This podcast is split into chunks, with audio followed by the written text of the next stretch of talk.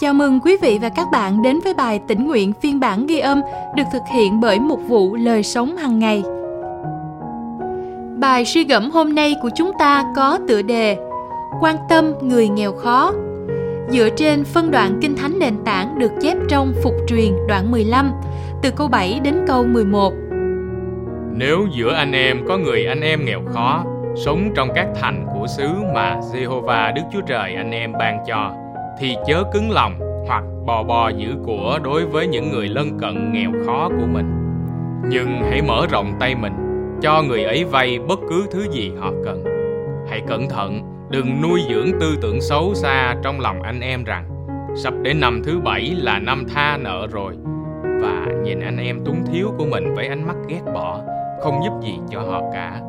Họ sẽ khiếu nại với Đức Giê-hô-va về anh em và anh em sẽ phải mang tội anh em hãy sẵn lòng giúp đỡ họ, đừng làm cách miễn cưỡng, vì nhờ vậy mà Jehovah Đức Chúa Trời anh em sẽ ban phước cho mọi công việc của anh em và mọi công trình mà tay anh em thực hiện. Vì trong xứ lúc nào cũng có người nghèo, nên tôi truyền dặn anh em rằng hãy mở rộng bàn tay, giúp đỡ người túng thiếu, nghèo khó trong xứ anh em.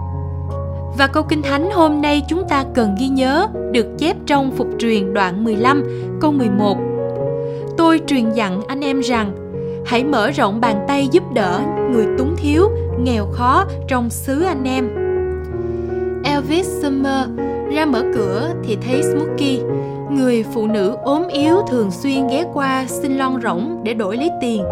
Số tiền này là nguồn thu nhập chính của cô. Elvis nảy ra một ý tưởng. Anh nói, cô có thể chỉ cho cháu nơi cô ngủ không? Smokey dẫn anh đến bãi đất hẹp khoảng nửa mét cạnh một ngôi nhà. Động lòng thương xót, Summer đã xây cho cô một ngôi nhà nhỏ, nơi trú ngụ đơn giản, đem lại chỗ ngủ an toàn cho cô. Summer đã theo đuổi ý tưởng này. Anh thành lập trang GoFundMe và hợp tác với các hội thánh địa phương để cung cấp đất xây thêm nơi trú ẩn cho những người vô gia cư. Xuyên suốt kinh thánh, dân sự của Chúa được nhắc nhở phải quan tâm đến người nghèo khó. Khi Đức Chúa Trời phán qua môi xe để chuẩn bị cho dân Israel vào đất hứa, Ngài khích lệ họ mở rộng tay mình cho người nghèo vay bất cứ thứ gì họ cần.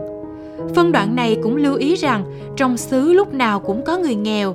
Chúng ta không cần phải đi đâu xa để nhận thấy điều này, vì Đức Chúa Trời thương xót kêu gọi dân Israel mở rộng bàn tay giúp đỡ người túng thiếu, nghèo khó trong xứ. Chúng ta cũng hãy tìm cách giúp đỡ những người đang gặp khó khăn.